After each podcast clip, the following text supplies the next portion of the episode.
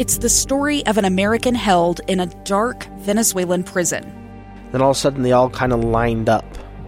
They pointed their guns at me. And this is the point where I thought, I'm going to die today. I'm Becky Bruce. I spent a year working on Hope in Darkness, which now has more than 2 million downloads. Find it on kslpodcast.com or wherever you listen to podcasts.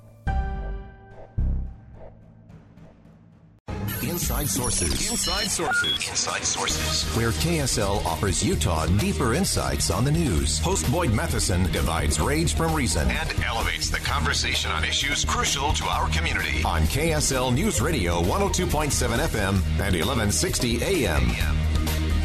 A significant spending bill. This one, although, is just a measly $2.1 billion bill, uh, passed yesterday with a 98 to 0 vote.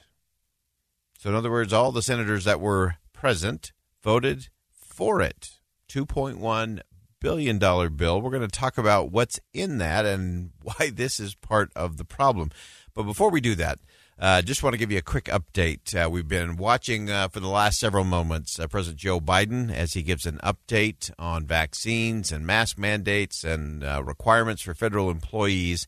We've been watching that over the uh, last 10 minutes or so. It, the most interesting thing that I think that has taken place uh, in this press conference is that the president came out in a mask. He did come out wearing his mask. He uh, took it off when he got to the podium. Uh, he talked about uh, vaccine requirements for federal workers, which I don't think surprised anyone. Uh, he's uh, continuing to talk through some of these particular issues. He's he's tried to allay some of the fears of those who are vaccine hesitant or resistant and uh, trying to get to some of the, the research there. And he he used a term that's been an interesting one. Uh, it was actually used last Friday by the CDC. Uh, the CDC that said that COVID 19 is now a pandemic of the unvaccinated. President Biden used uh, similar language uh, in his comments just moments ago.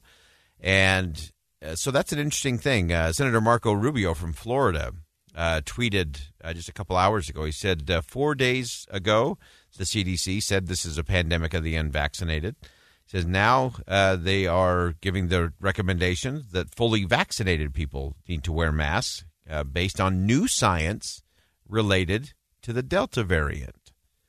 And then he, he raises an important issue. He says before stirring up fights over masks, they should release the science. If if there is new science that is driving these tweaks and changes, then let's let's talk about the new science. I think that's an important part of the communication quandary that we find ourselves in. We're getting so many mixed messages uh, that it makes it very hard for those who are hesitant to uh, actually get uh, the nerve to go in and get vaccinated and get that done. And so, anyway, we're going to continue to monitor that. The president is still speaking, and uh, if uh, any other news breaks, we will jump right into that here on KSL News Radio. But I want to go back to something that was really bipartisan. Uh, late last night, the Senate passed a $2.1 billion bill to strengthen Capitol security. Uh, in fact, here is uh, here's the play-by-play call. Elizabeth Warren, uh, senator, was sitting in the chair presiding over the United States Senate, and uh, here's how she called the vote. On this vote, the yeas are 98, the nays are zero. Under the previous order requiring 60 votes for the passage of this bill, the bill, as amended, is passed. All right, so the bill is passed. Uh, I almost feel like those are going to start being sponsored by some lobbying group. You know, this vote brought to you by, and then you could pick your favorite large company could be uh, sponsoring those uh, announcements of the call, uh, almost like the Olympics. Uh, so here's the tricky part of this. So when you say, okay, we just voted, everybody in the Senate, 98 senators voted to pass a $2.1 billion bill to strengthen Capitol security. I don't know of anyone in the country who would say, nope, I'm against that. Uh, I think everybody's for that. I think everybody recognizes that's an important thing uh, and that we knew, do need to get that right. But here's the kicker the title of the bill is not necessarily what is in the bill. So out of that 2.1 trillion, again, that is for uh, increasing security at the United States Capitol. Over half of it, 1.125 billion, is actually for Afghan refugee resettlement and provides 8,000 additional Afghan special immigrant visas as the United States works to relocate individuals who help the U.S. military. Now, I also believe that everybody agrees that that's a good idea. Uh, we've we've talked about it on this program that those Afghan translators, guides, consultants, contractors who help the U.S. military during operations there in Afghanistan, who are now uh, being threatened with their lives and the lives of their family members, yeah, we need we need to accelerate their resettlement. We need to get special visas. We need to accelerate the visa process, and we need to have a way to relocate uh, and resettle those uh, particular Afghan refugees. Again, those that were translators and guides and and contractors for the United States military.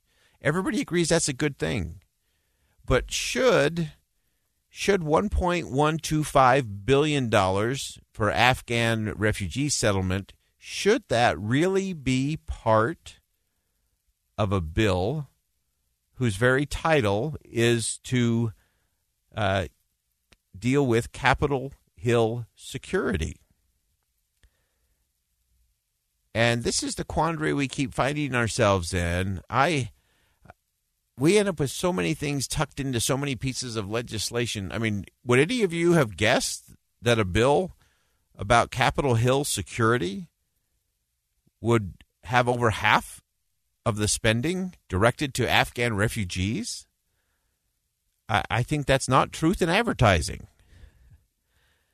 And the problem is, is this is how Washington continues to work and the consultants and the lobbyists and the lawyers come in and they come up with great names for these bills and and then they put members of congress in a position of well how can you vote against that you know this is the this is the uh, everybody loves puppies bill and inside the everybody loves puppies bill there's billions of dollars of spending for the talladega speedway in florida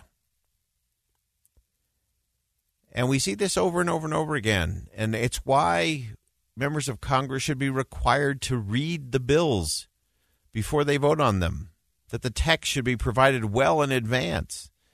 Uh, I'm one of those who believes let's let's do one subject at a time, rather than putting all of these things together that have no reason to be put together and jam them through, and everyone can applaud because you know we all voted for the uh, preservation of puppies bill, uh, not really acknowledging the fact that most of the spending doesn't have anything to do with puppies, and that's the way Washington is working or not working, depending on how you like to look at that. And that's a big challenge because that's how spending happens. So, the reason I share this is one, that's a lot of money and again, I think it's a good thing. I think it's a good thing. We need to spend that. Uh, we need to help those who helped us in Afghanistan, no question. But don't throw it in a Capitol Hill security bill. Put it in its own bill and get it on the floor and debate it and vote on it and amend it if you need to and get it done in front of the American people. Because until we start to demand that things be done in front of the American people, we're going to have more things like this and worse. This is actually not an egregious example because it's actually for something good, but it's not accountable because no one's going to go back and say, well, what about that Afghanistan stuff that was in that? No, they're going to talk about the Capitol Hill Police and their funding. And so until we can have that conversation, there's no way we're going to control spending. And here's why I share all of this with you. In the coming days, in the next 48 hours, over the weekend as well, you're going to have members of Congress trying to make amendments to the bipartisan infrastructure bill. Why? Because they know it is going to pass. They know it's going to pass. And so they're going to try to get little amendments in there for spending in their state or their district uh, to get all of that going. And so that's what you need to watch for. Watch what happens over the next several days as members get this opportunity to offer amendments and to add things to the bipartisan bill or things that will get tucked in uh, the bigger bill, the $3.5 trillion reconciliation bill. Uh, all of those things are going to add up to serious money on things that are not related to the bill and are going to be passed without any of us knowing about it until after the fact. And that fact is a problem. And I do want to thank one of our texters. I think I said Talladega was in Florida. It's in Alabama. And to all of our Alabamians, I don't know if that's the right word either. Those who live in Alabama, I apologize. Talladega is your speedway, and uh, we won't put any money for it in the next bill. So we will do that. All right, we're going to go ahead and step aside for one last commercial break. When we come back, we've been talking about a lot of hearings in Washington, D.C. this last week. We're going to talk about hearing and listening and what that means coming up next. Two friends taking pictures of the rising full moon on a summer night. Two teenage kids doing what teenage kids do. When a stranger with a gun and a death wish changed everything. It was violent, it was senseless, and I will never understand it. I will never accept it. I'm Amy Donaldson, and unfortunately, we're all too familiar with stories about how violence shatters lives. But what we rarely see is how they are rebuilt. In a new podcast, The Letter, we relive tragedy, but only so we can hear the rest of the story the struggle to reclaim lives, the realities of grief, and the possibilities of forgiveness. I believe in miracles. Sometimes I thought, there are no miracles. Yeah, there are, and this is a big one. Follow the letter at theletterpodcast.com or wherever you get your podcasts.